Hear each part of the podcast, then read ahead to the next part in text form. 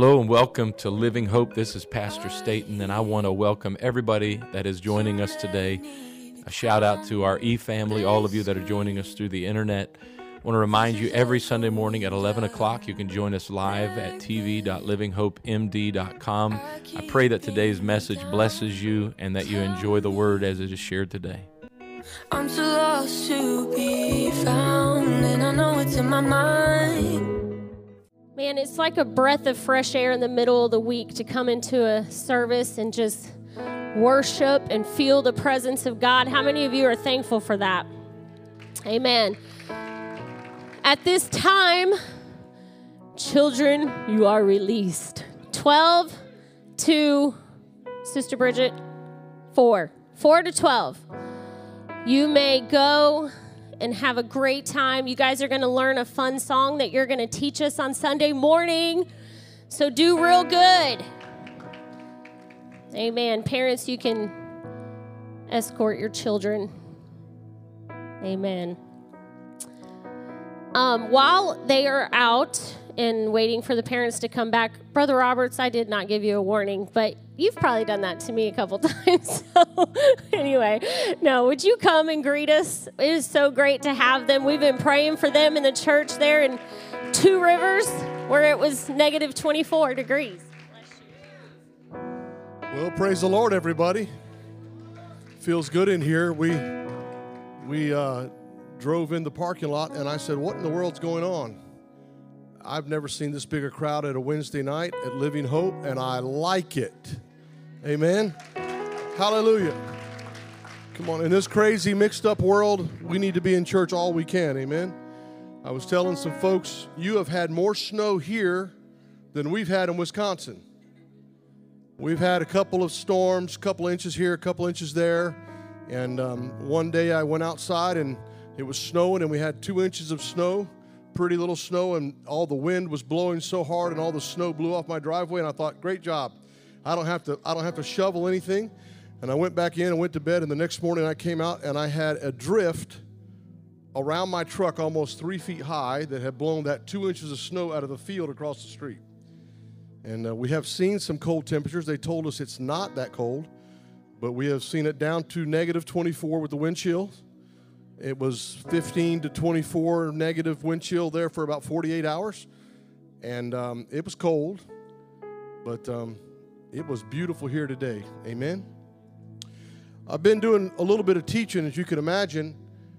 I don't know if any of you remember, I taught a series here a couple of years ago on nominalized Christianity. Christianity that's become ineffective. And I've realized one of the points that I made is probably more true now than it was a couple of years ago. and gave four reasons why Christianity has become nominalized, and one of those is irrelevant truth. As I began to study this out and think about it, what do you mean, Brother Roberts? What do you mean by irrelevant truth? Here's irrelevant truth I've got the truth of science, I've got the truth of medicine, I've got the truth of culture, I've got the truth of society, and then I've got the truth of God's Word. And when those truths begin to compete, listen to me, when they begin to compete, if there's any competition between the Word of God and medicine, or social, or culture, or any of those truths, when there's a competition, what it does is it makes the real truth ineffective. And I don't want my, listen, I, have come too far in the Lord to be ineffective.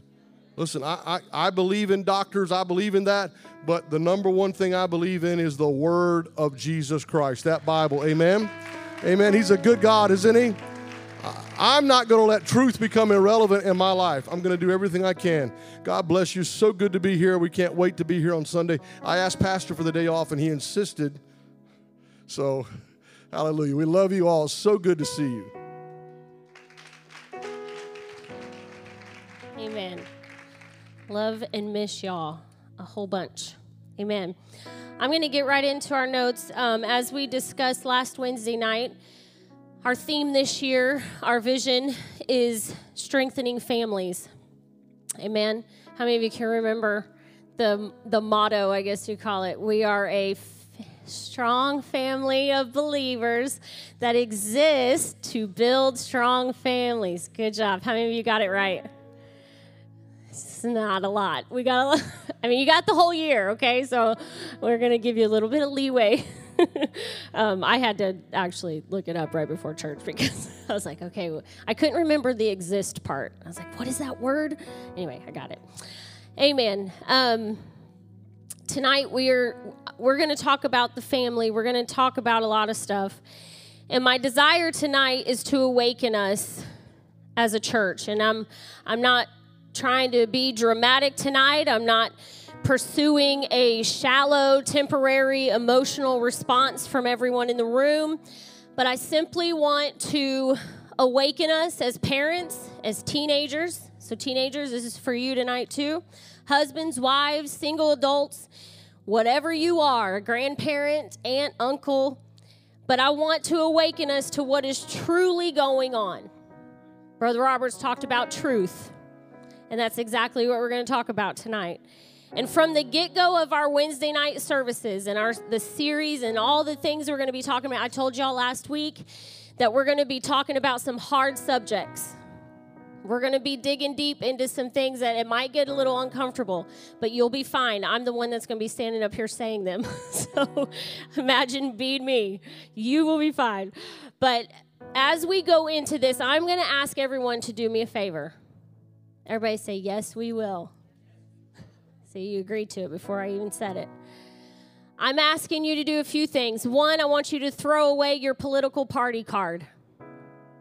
Okay? Because there's a lot of things that has become political that are not. They are straight up biblical principles and truths of God's word.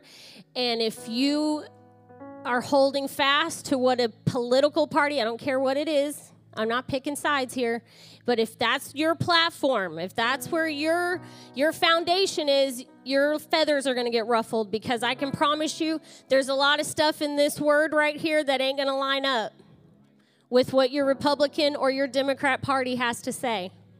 So I'm asking you to throw them away. Okay? I'm asking you to somehow forget what you hear on the news hopefully, I mean, we've been preaching this for a long time turn off the news, but I know some still have to watch it for, you know, weather reports. I'm sure that's why you watch it. But forget about what you hear on the news. I'm asking you to put on your spiritual glasses. I'm asking you to pray over your mind every single week.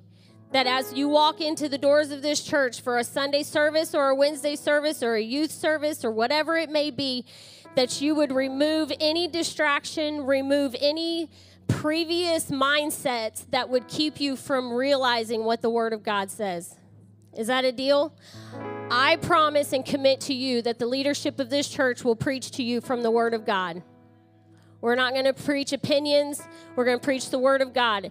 And if you promise to accept the Word of God and remove all the other things that you may look through, then we'll we'll have a real good time this year. Amen. Amen. I want us to turn to Genesis chapter 2. and um, as we start digging in, a lot of the things that you are going to hear me say tonight, you've probably heard. And you may think it's a soapbox. It's okay. Soapboxes are okay. They make you clean sometimes. or what's inside mm. does. I don't know. I don't even know. Is that is that what that means? What is a soapbox? Anybody know what an actual physical soapbox is? It is a box of soap, right? Just kidding. A shoe shine box. I still don't know what that means. Either way, either way, you've probably heard me say some, especially a lot of things I'm going to say tonight um, if you were one of the women that may have come to a ladies' Bible study every now and then, you may have heard some of this. But Genesis chapter 2, we're going to go to verse 15. And I'm going to talk about the plan. All right? This is the plan. God's original plan for the family. All right? So let's read. And the Lord God took the man, put him into the Garden of Eden, to dress it and to keep it. And the Lord God commanded the man, saying, Of every tree of the garden thou mayest freely eat. But of the tree of the knowledge of good and evil thou shalt not eat of it, for in the day that thou eatest thereof thou shalt surely die. And the Lord God said, It is not good that the man should be alone. I will make him an helpmeet for him. And out of the ground the Lord God formed every beast of the field and every fowl of the air, and brought them unto Adam to see what he would call them. I think he did a pretty good job naming all the animals. Some of them are kind of weird, but you know, he has a big job. That was a lot of work. and whatsoever Adam called every living creature, that was the name thereof. And Adam gave names to all cattle and to the fowl of the air and to every beast of the field. But for Adam there was not found an helpmeet for him. Say, Adam had no help. Bless his heart. And the Lord God caused a deep sleep to fall upon Adam, and he slept, and he took one of his ribs and closed up the flesh instead thereof. And the rib which the Lord God had taken from man made he a woman. Woohoo! and brought her unto the man. And Adam said, This is now bone of my bones and flesh of my flesh, which is a great scripture, but not a great song. She shall be called. she shall be called woman. And if y'all know my wedding story, you know. Because she was taken out of man, and at some sometime I'll explain it to the rest of y'all. Therefore, shall a man leave his father and his mother, and shall cleave unto his wife, and they shall be one flesh. And they both were naked, the man and his wife, and were not ashamed. Amen. You may be seated. So here we have the plan. We have the plan from the Lord. It's the creation of the first family a man, a woman, as husband and wife. It seems pretty simple, right? We've got man. His job is go name all the animals, take care of them, be in charge of them, take care of the garden. Then we have the woman help him. okay, that was, this seems pretty simple. Help him. Together, be fruitful and multiply. Love one another, cleave to one another. One rule. One rule don't eat from that one tree. You've got thousands of others to eat from. Now, you can have every single tree of the garden is for you, except just this one, just don't eat of it. The garden was God's intended plan for humanity. This is where he was going to commune with Adam. And this is where he would commune with Eve. It was a perfect paradise, right? I mean, it was just, uh, I mean, if we could have a picture of it, it's just a, a picture of beauty, a place where there was perfect peace, a place where God would walk with them in the cool of the day and talk with them. And God so desired relationship with mankind that he created this perfect setup the garden, the animals, nourishment, man, woman, and God. Sounds like a pretty good deal if you like animals. If you don't, that probably wouldn't have been a great deal for you. But what I do know is God is a God of order. Amen. And it, throughout Scripture, there's always order when God's involved. And so in the family, God designed there to be order. So, first, we have Jesus Christ as the head of it all. He's the boss. Amen. Then we have the husband and the father, or the father is under, under Jesus Christ. Then you have the wife and the mother. Um, she's to be the helpmeet and through submission, and we'll talk more about that in lessons to come. She brings glory to God by her submission. Amen.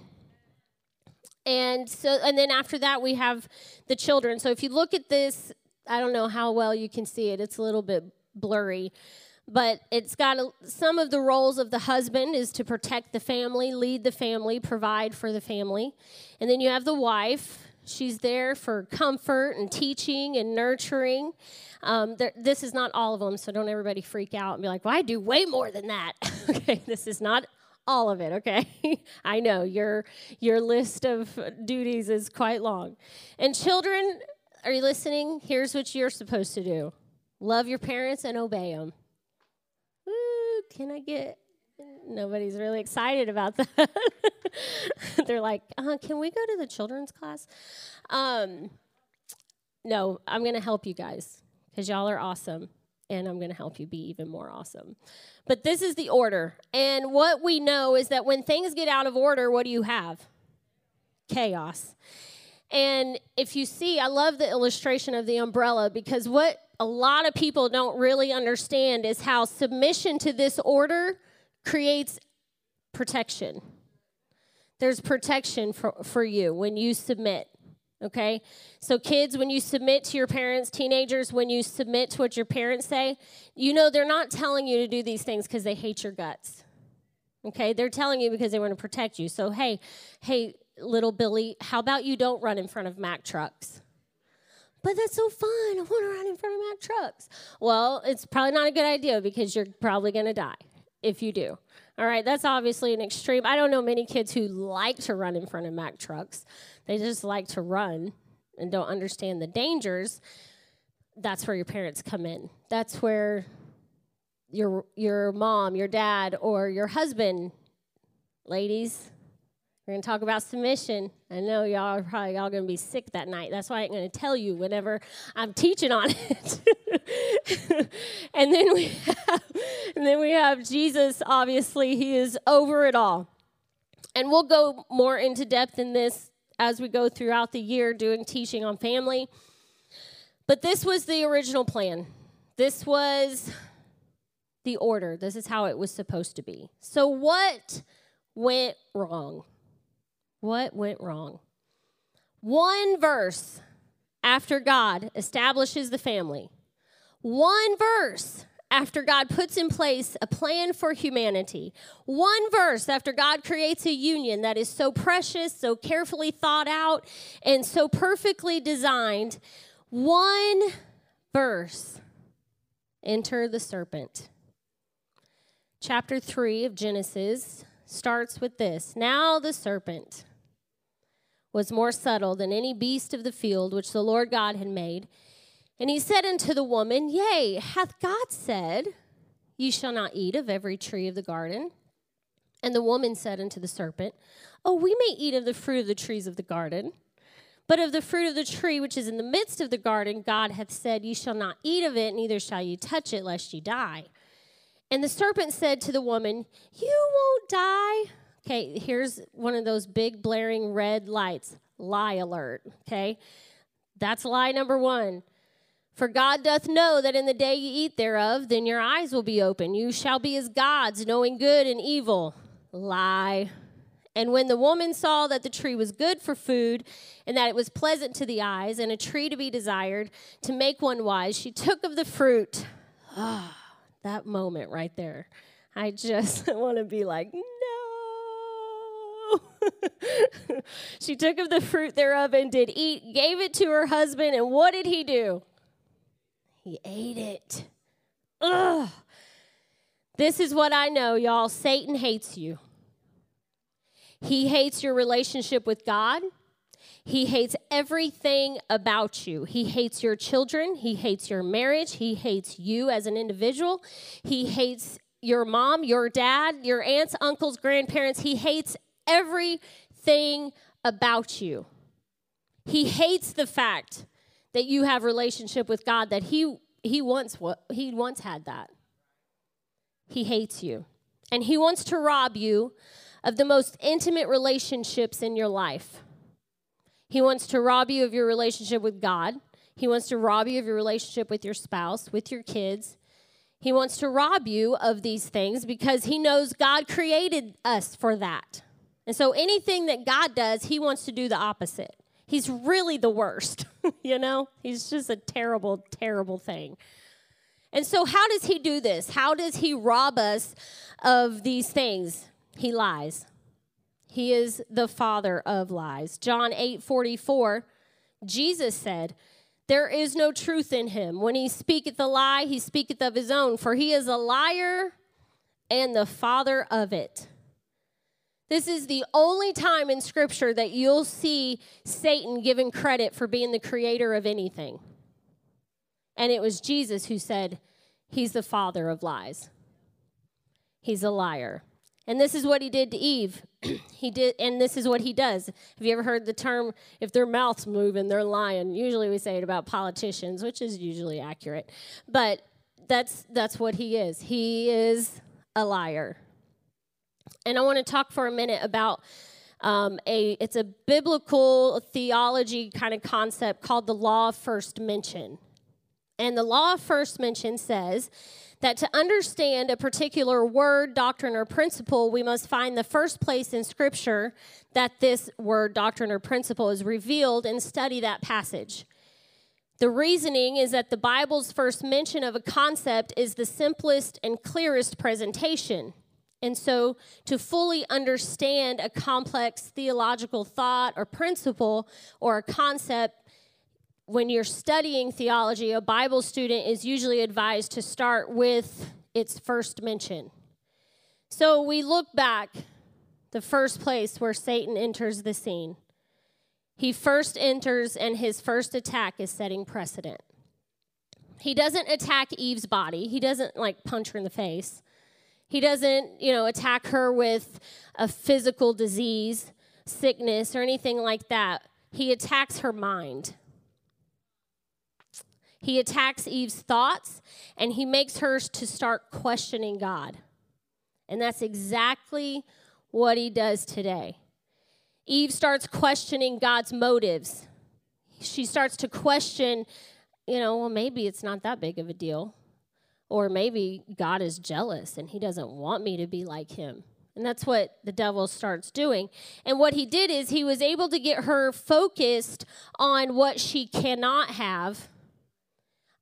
Never mind the four billion other trees that she could eat from. Nobody's talking about that.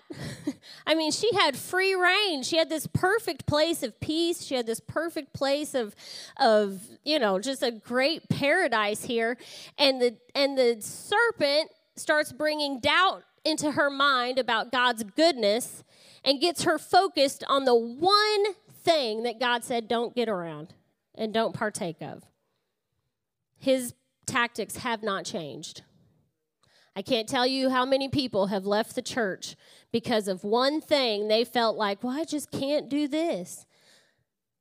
Well, but you can have peace and you can have some joy and you can have a successful marriage and and your kids could grow up and have a right mind and there's those benefits but yeah leave over one thing you can't have he hasn't changed his tactics your adversary is the devil. And I need you to understand this because as we move forward into doing and digging into some family stuff, you need to recognize your adversary is not your spouse. Look at your spouse and say, You're not my enemy, honey. I love you. Some of y'all have gotten a fight on your way to church. You ain't doing it right now. I know. I'm just kidding. No, you you guys don't fight on the way to church. I was just letting it rest for a minute to see who would say amen. We never do. Usually that's where the devil fights the hardest. That's why I'll ride to church with my husband. I'm kidding. That is not why. It's usually because he gets here way earlier than I do. Uh, that's funny. I just thought of that. It just came to my head. But your adversary is not your spouse, it's not your child. I know sometimes, especially if you have, you know, a two year old, you can think this child wants to kill me, but they don't. It's not your parents, teenagers. Your enemy is not your parents. And I know you hear the opposite of that in things that you watch and things that you're hearing and all of that mess, but your parent is not your enemy. Your ex is not your enemy. Some of y'all are like, now that's a lie. that one hit home a little too close. your neighbor is not your enemy. And the person sitting on that side of the church or that side of the church, they are not your enemy. We've got to recognize the source. It is the serpent, it is the adversary, is the devil, all right? And the enemy that we're fighting is a very spiritual enemy. It feels like flesh and blood, you know, and we quote that scripture, we don't wrestle against. Sometimes I feel like it'd be easier to wrestle flesh and blood because, you know, one, one quick boopity boop, you can just take them out, you know? I don't know what a boopity boop is. It's different for everyone, okay? but we don't wrestle against flesh and blood. So we got to understand that the devil is the enemy. And I'm setting some groundwork here for us. So just hang with me for a little bit. But the devil wants you to think that everyone else is your enemy. There's an old saying that goes, The greatest trick the devil, devil ever pulled was convincing the world that he doesn't exist. Because if we act like the devil doesn't exist, which I wish he didn't, but he does, then, then you really are my enemy. But we don't wrestle against flesh and blood. The enemy is the devil. He's, his mission is to steal, to kill, and to destroy. And this is what I know you cannot change what you do not confront, and you cannot defeat what you cannot define. So tonight, we're going to confront some things, and we're going to define some things. So, where are we now? We know what the plan was, we know where it went wrong. So, where are we now? And what we're dealing with um, in our world today, and the things I'm going to talk about, these are not new things, okay? This isn't like this just started happening. Um, it's a spirit, and those spirits have been around ever since Satan got the boot. And his whole purpose has been to destroy everything that God wants to be good. So I want us to go to 1 Kings chapter 11 and verses 1 through 8. We're going to read. And I'm going to take a drink of water while y'all listen.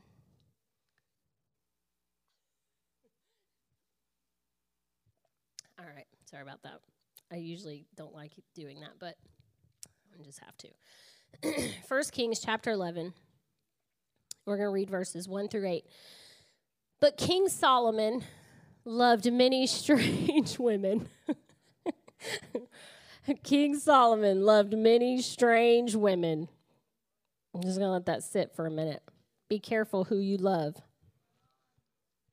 Together with the daughter of Pharaoh, women of the Moabites, Ammonites, Edomites, Zidonians, and Hittites, of the nations concerning which the Lord said unto the children of Israel, Don't go into them, neither shall they come in unto you, for surely they will turn away your heart after their gods. And Solomon clave unto these in love. Let me just tell y'all, singles, something. Flirt to convert don't work. And you can write that in your notes and be like, wow, this was really good. I've been in ministry for 25 years. And I'm just going to tell you 99.999% of the time, when you go dating somebody out in the world thinking you're going to win them to Jesus, they usually win you. All right? And I could tell you story after story after story, and I won't do that because that would be not nice. But just trust me on this one, all right? So, young people, when you're looking for a spouse, when you're looking for someone to date, you're looking for someone to, to commit to, you need to look and see who's up here worshiping in the altars. If they sit on that back row back there and cut up during church, don't look to them. That ain't the one for you. You don't even have to pray about it. You don't even have to come to pastor and be like, I think that I'm in love with this person. I know they don't ever worship and they don't ever do anything worth anything. they have no motivation whatsoever to live for God, but I just love them. Will you pray with me? I can promise you, we're not praying. I'm just going to tell you straight up. I'm not praying. I'm going to look you square in your eyeballs and I'm going to say, run. okay? That ain't the one for you. Now, they may be at some point down the road, once they, you know, get up here, get things right, and start showing some motivation to get their life together. But until then, you better leave that joker alone. I'm telling you, you better listen to me. All right. It's tight, but it's right. That's what they say. but my husband's, what's his thing? He says, Y'all don't want to help me preach. So that's going to be mine. It's tight, but it's right. Sorry. all right. Which, I mean, all you got to do is look at Solomon. Look, we're getting ready to see what happened to Solomon because he started hooking up with these strange women that God said, stay away from. Don't be unequally yoked. Do you know what that means? Don't be hooked up next to someone who does not believe what you believe. They ain't going the same direction you're going. They don't have the same value system. They're just, they're crazy as all get out. Don't hook up with crazy people. That's the point. okay. Amen. Solomon clave unto these in love. And he had, here's, I mean, here's problem number one. He had 700 wives. He had princesses and 300 concubines. And his wives turned away his heart. For it came to pass when Solomon was old that his wives turned away his heart after other gods, and his heart was not perfect with the Lord his God, as was the heart of David his father. For Solomon went after Ashtoreth, the goddess of the Zidonians, and after Milcom, the abomination of the Ammonites. And Solomon did evil in the sight of the Lord, and he went not fully after the Lord as David his father. Then did Solomon build an high place for Chemosh as another god, the abomination of Moab, in the hill that is before Jerusalem, and for Molech, the abomination of the children of Ammon. And likewise did he all for all his strange wives. He did it for the women in his lives, which burnt incense and sacrificed unto their gods. I want to take a look at some of these gods that Solomon brought into Israel and began to worship. These were not just idols of stone and iron, and we could say, well, they were just idols, no big deal. But pagan idol worship was demonic worship. Okay, this was the worship of demons. It was very spiritual.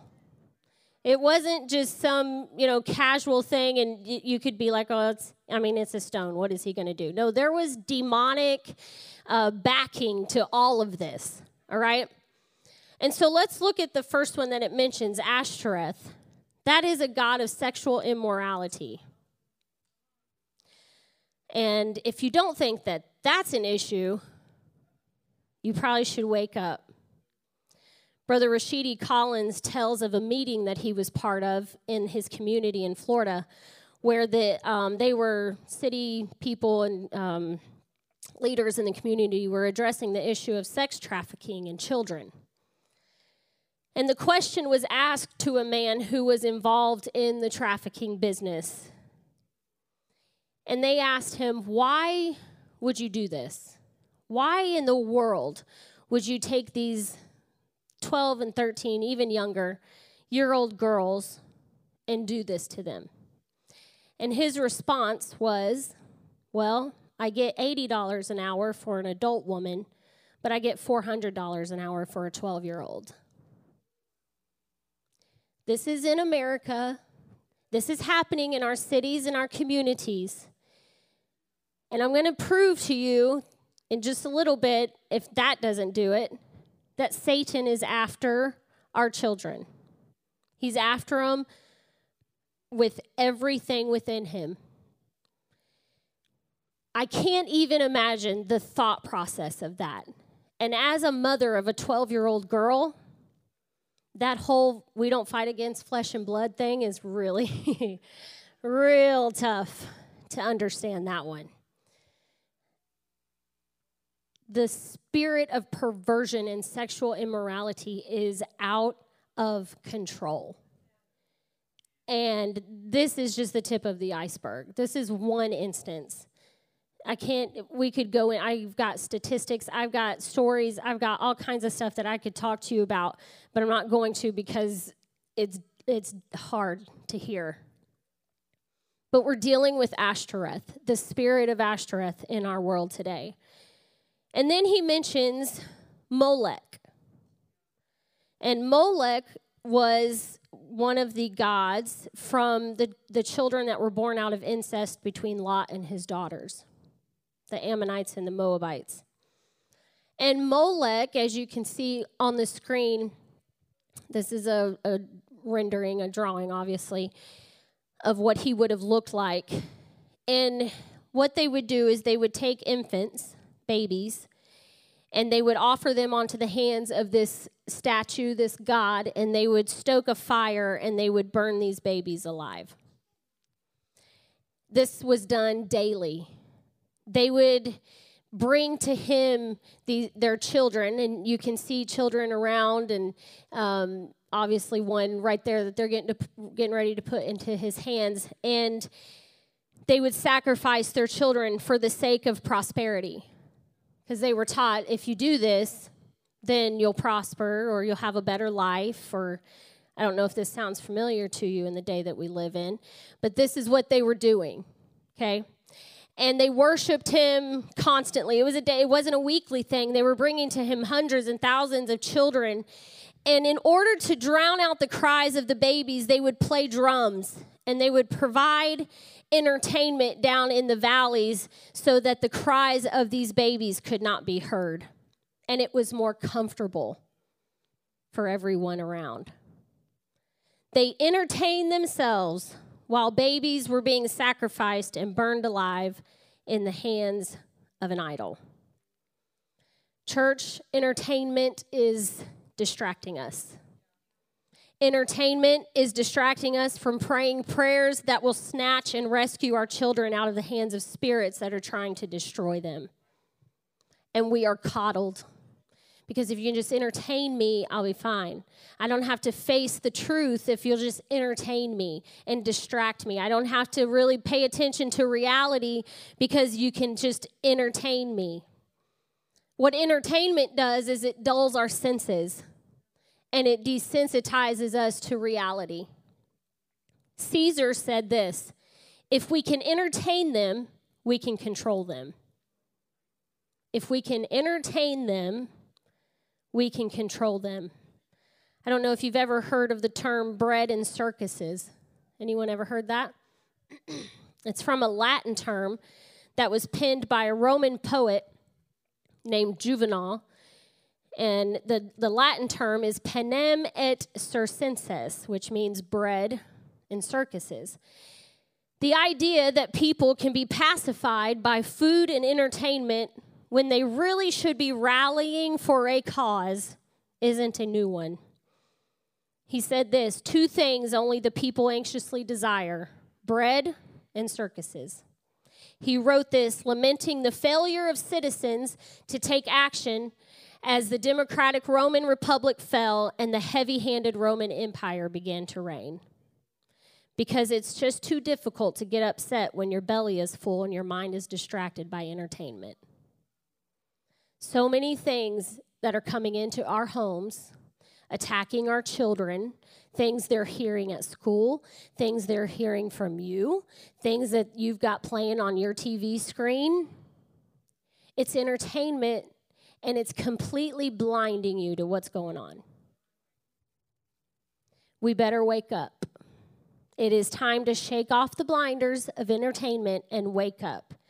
We are dealing with these two demonic spirits. There's more that we're dealing with, but I want to hit on these two Ashtaroth and Molech the sexual immorality and the sacrificing of our children.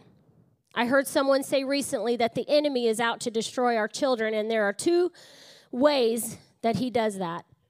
One, he'll try to kill them before they're ever born through abortion. Or two, destroy their sorry destroy their innocence if they survive birth through sexual exploitation exposure to things of a sexual nature at a very young age movies shows and yes even our school system. And if you don't think satan is after your children there's a statue that they uh, have in arkansas. You can bring that that picture up. This is Baphomet. Have you guys ever heard of this statue? It's the Church of Satan, like the Satanic Temple. This is their their whatever of Satan. Okay, this goat head with the pentagram and whatever he's doing. Do you notice who's on both sides of him? It's not grown-ups. It's children, little boy and a little girl. You don't think they're after your kids? You don't think the devil's after your kids? I promise you he is. In Ohio, just a little while ago, a few weeks ago, I read that they sent out, and this is not just in Ohio, this is happening in schools all across America. They're having after school satanic clubs, not in our high schools, in our elementary schools, grades one through five. They're inviting, this is a flyer for this after school Satan club. First of all, who in their right mind would send their kid to that? I mean, like, hey, honey, you want to go to a Satan club? Woo! I mean, the fact is that people are. You want to know why? Because they're blind. They're blind. They ha- and if you can see some of the the screen there, it says they're going to have games, arts and crafts. They're going to have snacks. They're going to have fun. I'm telling you, Satan is after your children. If you are not involved, if your kids are in public school and you are not involved in what they are learning and hearing, you better get involved.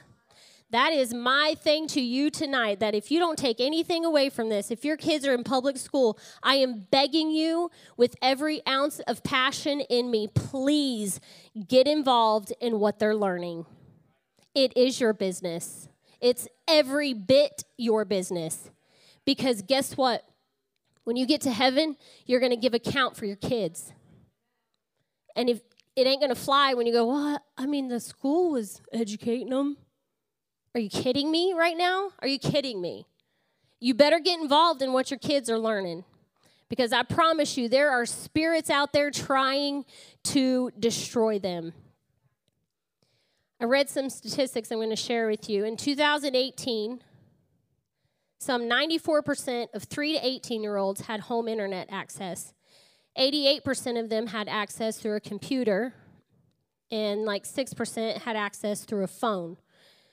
48% of students K through first grade level interact with people on websites.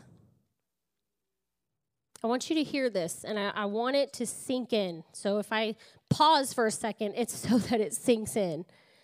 While 50% indicate that their parents watch them when they use a computer, that leaves half of them are prone to being exposed to predators' behaviors and other threats posed by online strangers or even people that they know and might be friends with. 12 to 17 year olds is the largest group of internet pornography users.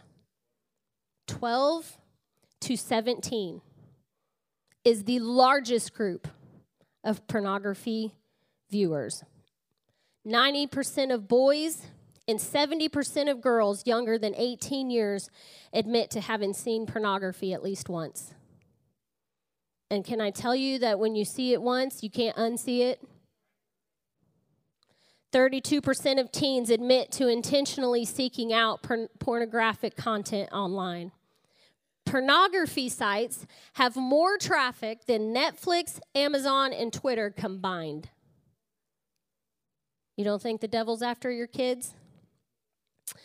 Teen girls are more likely to seek out pornography than young women that are 25 years or older. 64% of people aged 13 to 24 view pornography at least weekly. 64%. That is a large amount of people. 49% of young people, this one just rips my heart out. 49% of young people first viewed pornography before the age of 13. And we get them for an hour on a Wednesday night and an hour on a Sunday morning. You better get in your kids' business. Here's the problem with this exposure to a sexual culture causes boys and girls to be consumers of people. It puts them on a path toward distorted love and disrespect of others. Pornography, sexual fantasies, and sexual t- conversation becomes the norm. Have you ever walked through a high school hallway?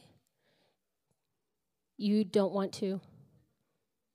You'll want to burn your ears off if they if they can become addicted to pornography and their perspective of love can become distorted then they go into relationships as adults with completely unrealistic expectations baggage and a doomed marriage. So we have to deal with this stuff when they're young. And we've got to put some boundaries in place when they're young to preserve them when they're old in an informal meeting survey in 2002, the American Academy of Matrimonial Lawyers questioned 350 divorce attorneys and found that roughly 60% reported that internet pornography played a significant role in the divorce, with excessive interest in online porn contributing to more than half of such cases. And this is why the pornography industry wants your children. The pornography industry is an enormous business and as such knows how to increase its market.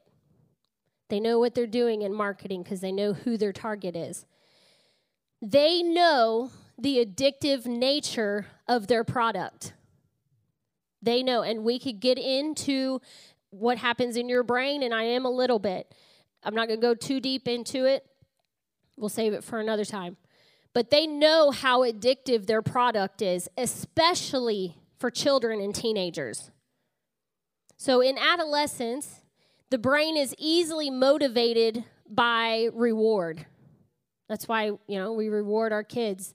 If you want them to do something, then you, okay, you get a lollipop if you go clean your room or you'll get 5 bucks or whatever. So children, their brain is very easily motivated by that. And the reward pathway in the brain, and I'm not even going to try to pretend to uh, pronounce it correctly. It's basically the prefrontal cortex is at its most sensitive state in those age groups. And when stimulated, the brain releases dopamine into that pathway. And it creates this cascading effort of memory and motivation, and then the brain wants more. It's the same, it's the same chemical reaction that happens in when you smoke meth or whatever you do with meth. I don't know what do you do you smoke it? I don't even know. I'm sorry. I'm not big on the drug scene. Anyway, but it's that same chemical reaction that happens with meth and cocaine and the, all these different drugs that affect your brain. It, pornography does the exact same thing, and that's why it's so addictive. And so it's it's children are very ripe to be addicted to it. Dopamine itself is not bad. It can be a good thing. It helps with motivation. It, when you exercise, for example, it releases dopamine and you feel better. Well, I mean, you may not be able to walk for three days, but you, you, emotionally, you should feel better. Like I did something good for myself today. Um, so it can be a good thing. But when dopamine is released as a result of interaction with pornography, it is obviously very detrimental. And it causes the brain to zero in on pornography above all else to where it's i've got to see that again. I got to get home so i can get on my computer or get my phone. I mean our kids have phones. All they got to do is type it in google. Super easy super easy access. Parents get all up in your kids phones. Teenagers listen to me. I'm giving your parents permission to check your phones. And i don't care if you don't like it. We're trying to save you. We're trying to keep you from baggage that you have to live with for the rest of your life. And I can't, we could go around the room and there will be lots of adults in here that say, please listen to what she's saying. But when an adolescent experiences a sexually driven dopamine rush, they focus on the urge to repeat whatever triggered that rush. I got to see it again. They experience a dopamine rush at the, at the mere thought of uh, getting to see it. They care about nothing else but getting another fix. It's the same as a drug addict. And it develops a consumer mentality. Other people become objects for consumption rather than individuals of worth. And try taking that into a marriage where there's just an object and nothing of value and they become unable to see the big picture. The immediate desire for pornography takes the place of investing in a loving relationship. The first time someone looks at pornography or experiences these fantasies, the brain stores that experience. I want you to think about your kids right now and what they've looked at or what they may be looking at. At 10, 8, 7, whatever. Because I promise you, these kids are figuring out how to find stuff on the internet. We ain't raising dummies. We live in a very technological world. And some of your kids and my girls can find stuff on YouTube quicker than snot. I don't know, that probably shouldn't have been said. Know, that was my country coming out. Sorry about that. But our kids are smart, they know what they're doing. And if you don't think that the pornography industry is putting stuff in their way to accidentally click on, you better think again. Meanwhile, the dopamine shouts an irresistible message to the brain that says, Do it again. And with repeated access, the demand grows and it takes more and more to create the same effect. That just same as a drug addict. One hit won't do enough, so you got to get more and more and more. Same exact process. To an enslaved brain, pornography and sexual fantasies become as basic as a need for food and water. Many boys and girls say that they get hooked. Listen at this. They get hooked through all too common sexually charged ads. Ever walked past some of these stores in the mall and had to cover your kids' eyes? Romantic movies like chick flicks, where everything's perfect and the music is just right and it's in slow motion, all that mess. Coarse sexual joking all these little jokes that you think are not harmful. Oh, we're just kidding. You better watch your mouth. Better watch your conversation because sexual content is available everywhere. You could be watching a football game and your cheerleaders over here have all everything hanging out and you got a little 8-year-old boy, what do you think he's looking at? He ain't looking at the color of their uniform. Okay? I'm just saying. They say that children will view more than 40,000 commercials each year. In a year, a child will see 40,000 commercials. And can I tell you, the commercials are not for Veggie Tales and get to church. They're not. You better put some guards up in your homes. I am pleading with you for the sake of your children, for the sake of your marriages Put up some guards in your home. Don't just watch everything that comes across the screen. Let the Holy Ghost that we have, that is there to guide us, let it do what it's supposed to do. If you're sitting there, my dad used to say this to me because I grew up, we did not have a TV in our home, and I am thankful for that. But I went to a friend's house one time, told him I was going to do homework. But you know what I was doing? I was watching TV. I confess. He knows. He knew about it. I told him. but he told me, he said, Valerie, anytime you go and you watch TV, I want you to sit down and think, would I watch this if Jesus was sitting next to me? And do you know to this day, I think that, like, oh, yeah, I probably shouldn't watch this. Because guess what? Jesus is pretty much sitting there.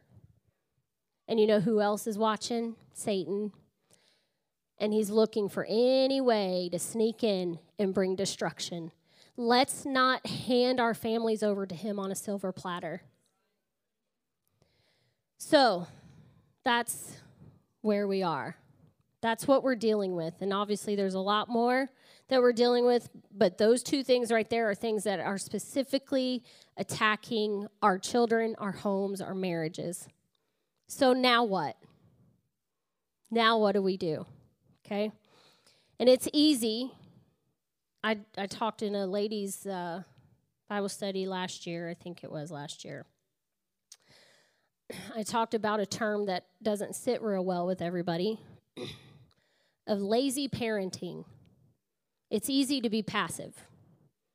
It's easy just to give them a screen and say, I've got so much to do. I need you to get out of my face for a little bit and just let them go do their thing. It's easy to do that. And that's exactly what the devil's looking for. Now, if you have you have boundaries and you've got, you know, things on that your kids can't get into, letting them go sit and do something by themselves for a little bit, okay. That's between you and God, but when that's your parenting go to, I read an article yesterday on why it's good for kids to be bored. it's good.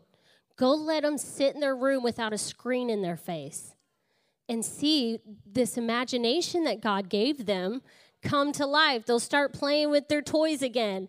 They'll start imagining, uh, which uh, some imagining can be like, oh, that's weird. But for the most part, I mean, as long as they're not like 14 going, Mom, this is my imaginary friend, then we have a problem. okay, we need to we need to see somebody. But let them get bored if they come to you and say, Mom, can I have the iPad or whatever? No, why don't you go do something else? and trust me, I have been there, okay? I am coming at you from experience. They throw a fit, they're upset at you. It's okay if your kid gets mad at you. It's okay. In fact, it's probably good.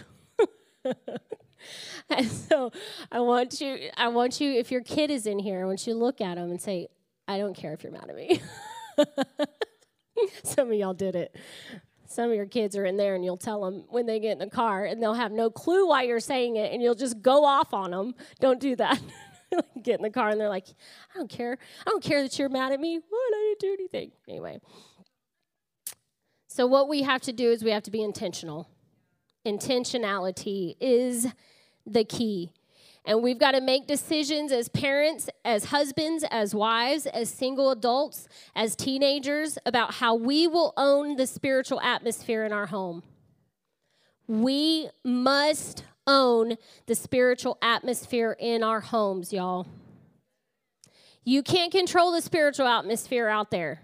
At your job, at your school, yes, we pray and we take authority over these spirits and we pray for people, but in your home, you have absolute control of the spiritual atmosphere.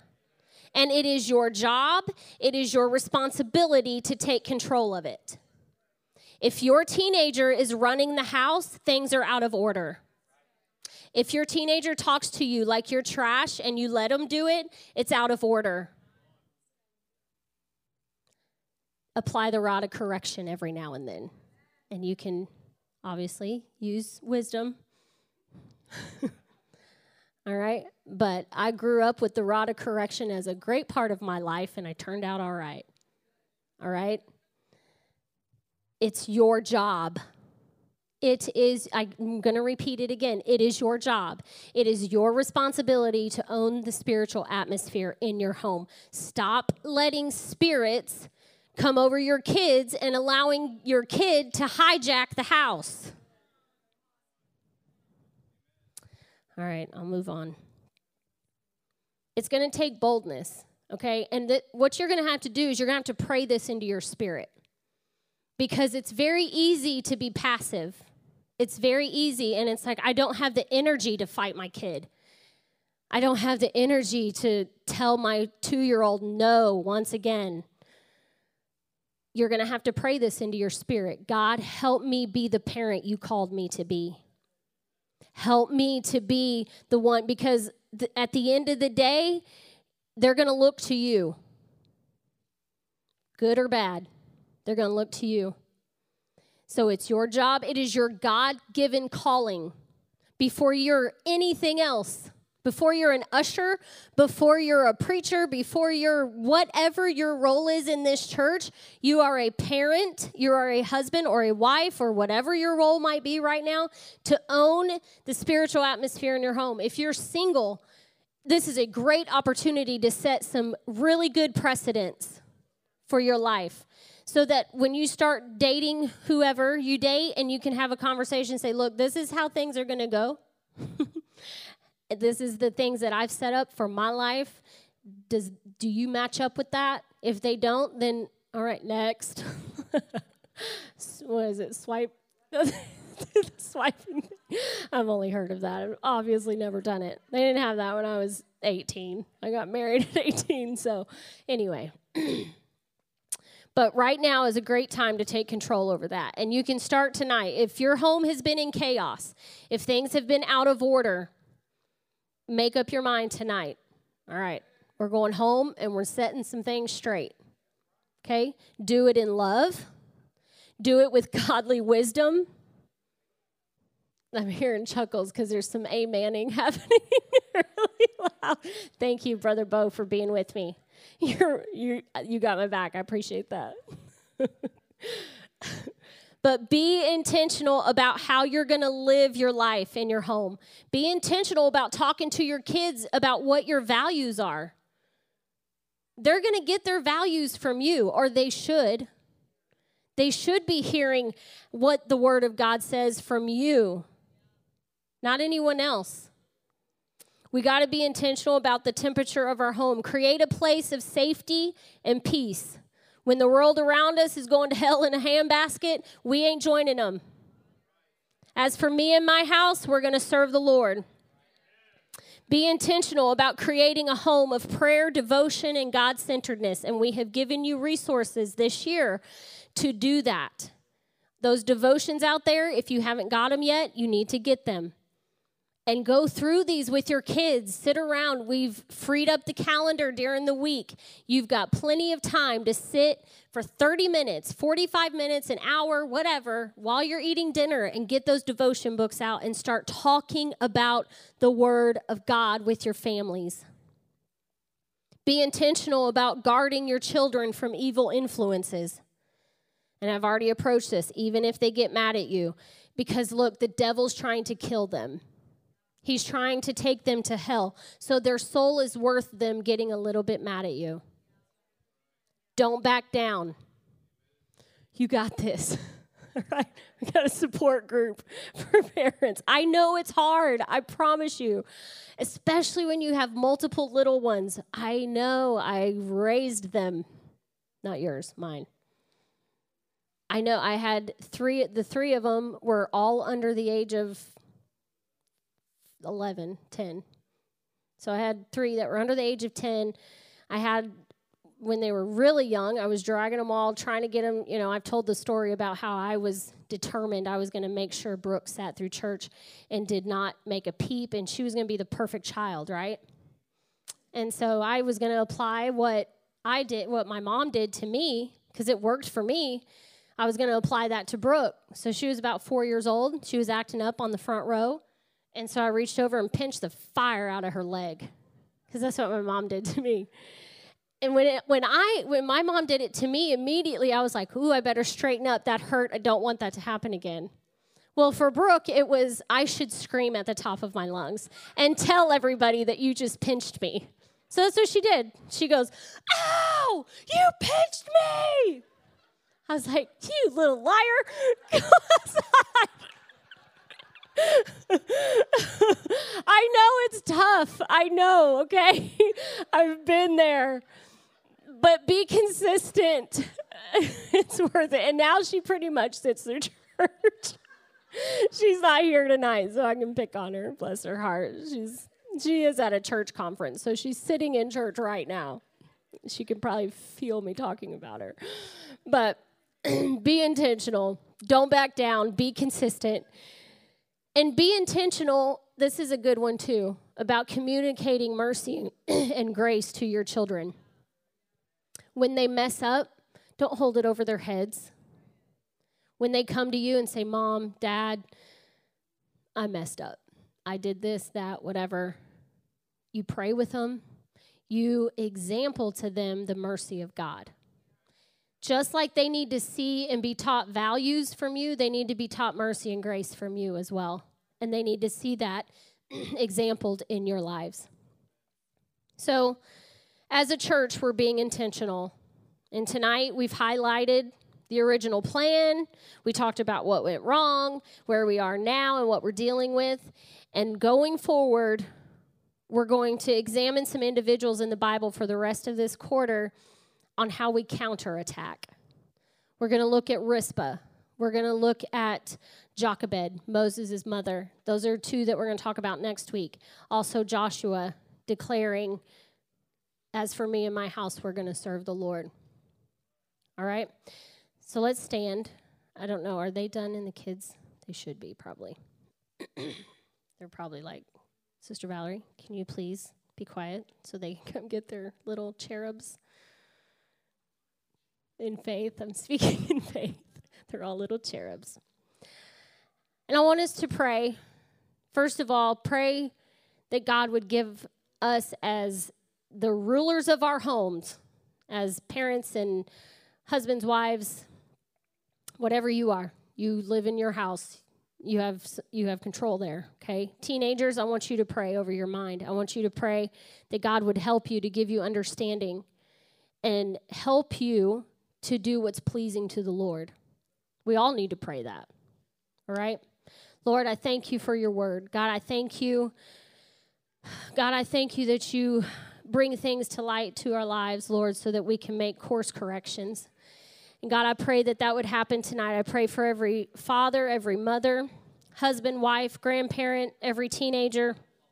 God, I plead your blood over our minds and our thoughts tonight. God, I pray right now that you would give us strength. God, more than anything, I want to see my children make it to heaven. If I win the whole world, but I lose my own kids, what have I gained? God, I pray right now, Lord, that you would. Sometimes it is easy to start on your destination without knowing the exact path that it takes to get there. To get to our destination, we need to follow the one who knows our predestined path. Be sure to subscribe and watch us every Sunday at 11 a.m. Eastern Standard Time. Also, visit us at www.livinghopemd.com. So I'm gonna wait on you, Jesus. I'm gonna wait.